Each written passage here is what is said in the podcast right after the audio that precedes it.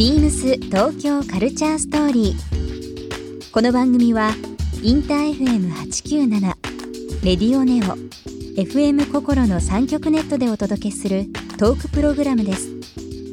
案内役はビームスコミュニケーションディレクターの土井博志。今週のゲストはフォトグラファーの名越圭介です19歳で単身渡米しスクワッターとの共同生活やその後アジア各国を巡りながら撮影を行ってきた名越さん。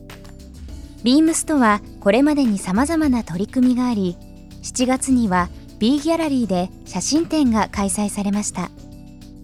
そんな名越さんにこれまでの海外での経験についてや8月に発売された作品集についてなど様々なお話を伺います。そして今週名越さんへプレゼントしたマウンテンハットをリスナー1名様にもプレゼント詳しくはビームス東京カルチャーストーリーの番組ホームページをご覧ください応募に必要なキーワードは番組最後に発表します Beams. Beams. Beams Tokyo Culture Story. Beams Tokyo Culture Story. This program is brought to you by Beams. Beams. ありとあらゆるものをミックスして自分たちらしく楽しむ。それぞれの時代を生きる若者たちが形作る東京のカルチャー。Beams 東京カルチャーストーリー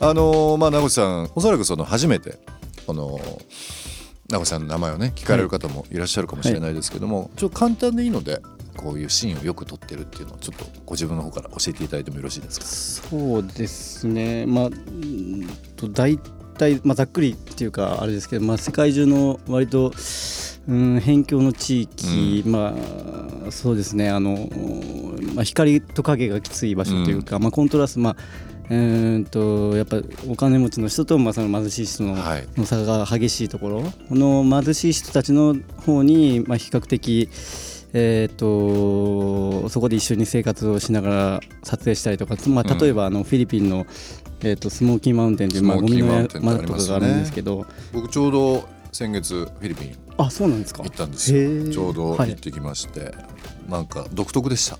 あ面白い。結構ね、うん。笑えるっていうか。そうですね、すごくなんかこういいろいろ東南アジア行った中でも割とこう印象深いというかもともとスペイン、はい。まあ、あとは中国のはい。カルチャー入ってきて、今まあ特にアメリカの影ア響が強かった、はい。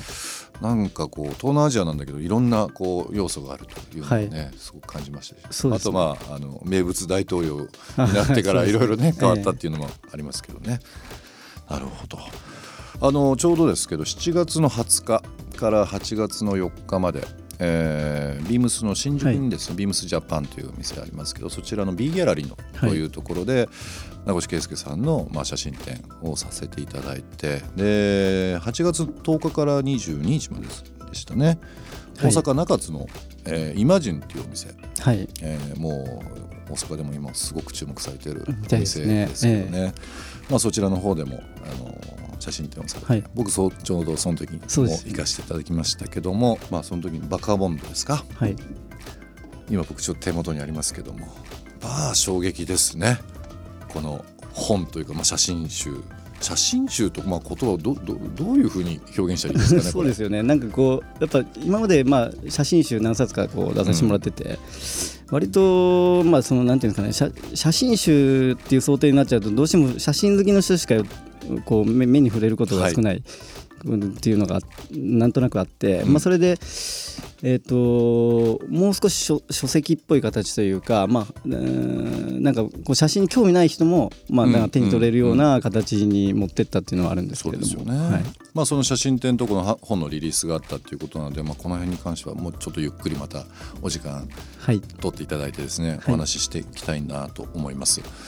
でやっぱり直尾さんのイメージっていうのはですねまああの海外のイメージはもちろん強いんですけど、えー何年前ですかね。愛知県の公営団地、えー、保見団地でしたね、地はい。そちらの方の、えー作品を、まあ、撮られたはい。ことがあると思いますけどもね、これがですねその団地、えー愛知県のトヨタですね。愛知県のそうですね。豊田市にあって、はい。まあ、67とある、まあ、あのブラジル人67となんがそうですね。あの、うん。南米系の人ですかね、うん。まあえー外国人労働者と言われてる、まあ、いろんなビザのビザの取得している形の方々が多いんですけど、まあはい、今4000人ぐらいいる。っ4000人もいらっしゃるんですか？て言われてまたうん。今増えてるみたいなんですけど、うん。でそこにまあ3年、うん。まあ、あの一部屋借りて、うん。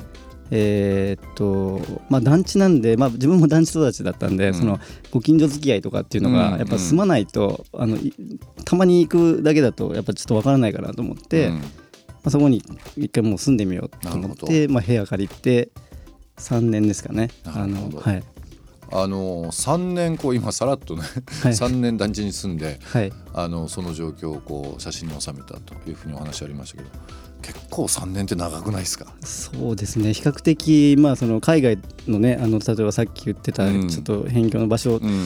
に比べるとやっぱ、まあ、日本の日常なので、まあ、うん。その特にその何か大きなこう変化があるわけでもなく、まあ、淡々と日常が過ぎ去っていく感じではあったんですのでそそううですね。ねあのあの普段何もなかったりとかそうですよっていうね日々もいっぱいあったので、あの1990年以降ですかね、まあ、非常にこう今の20年に向けてあの外国人労働者の方がやっぱりどんどんどんどんはい増えてきていて、で日本で滞在されてで、まあ、家庭を持たれて、まあ、そのお子さんがみたいなことも含めて本当に10年20年前と大きく環境変わったと思うんですよね。はいでまあ愛知トヨタといえば、まあ、車で有名なトヨタありますけどもやっぱりそういう関連の人たちはい、労働者の人たちがはい。やっぱり住まれてることが多いんですかね、ここそうですね。あの、うん。まああーそこで若い10代の頃も働いてるし、うん。まあ、その子のたちの親親とかも、ねうん。そこの工場で働いてたりとか、うん。で、まあ、出稼ぎ帰って、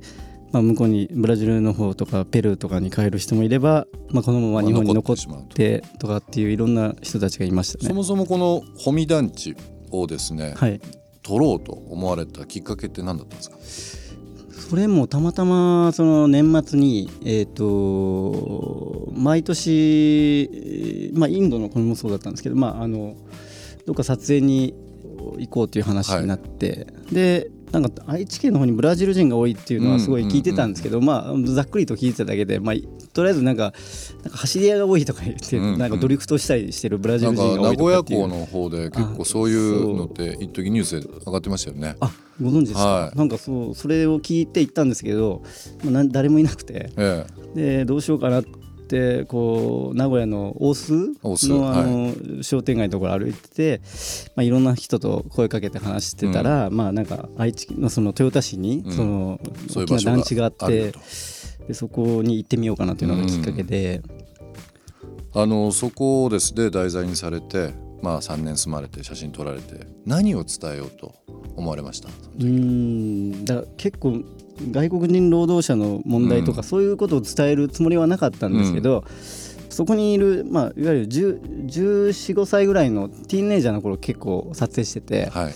でその子らが、まあ、ブラジル人って結構いいろんな国のミックスというか、ええ。その肌黒い人もいれば、うん。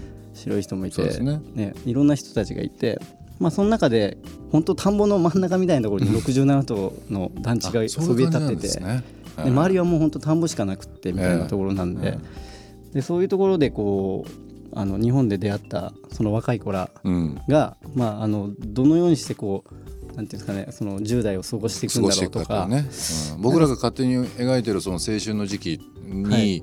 ねそのい異国の地がはい。どういうふうにねなんかこう混ざり合って、はい。ねちょっと想像つかないですもんね。そうですね。あとちょうどその時にあのなんか豊田市のその美術館で、うん、荒木さんってあのはい写真家の人のあの殺人っていうあのね、はい。昔のなんかなんていうんですかね少少少年とか公園で遊んでる少年とか撮ってる写真のいなんか感じとすごくなんか似ててあのなんかノスタルジーみたいなのもやっぱ団地のなんか独特のねそうこの昭,、昭和からのありますよね。はい、であの感じがまたその顔つきがまた日本人ではない人たちうん。がこそうポルトガル語とか喋りながらうん。あの子供たちがこう12月31日とかもうさ寒くてはい。っていう時になんか外でキャッキャキャッキャ遊んでてでその姿がすごくなんかあの一番最初興味深いなと思ってまなるほどね。あはいビームス東京カルチャーストーリー。ゲスト名越圭介さんにプレゼントしたマウンテンハットをリスナー1名様にもプレゼント。応募に必要なキーワード「インド」を記載して番組メールアドレス beams897 アットマークインター FM.jp までご応募ください。詳しくは番組ホームページまで。Beams ビームスウィンズ有楽町ショップマネージャーの加藤隆です。ビームスウィンズ有楽町では話題のオリジナルブランド、ビームスゴルフを中心に、ファッション性と機能性を両立させた、ビームスならではのゴルフスタイルやスポーツライフを提案しています。プレーを楽しく演出してくれるアクセサリー類も豊富にご用意しております。ぜひご来店ください。Beams 東京カルチャーストーリー Beams Tokyo Culture Story. This program was brought to you by Beams.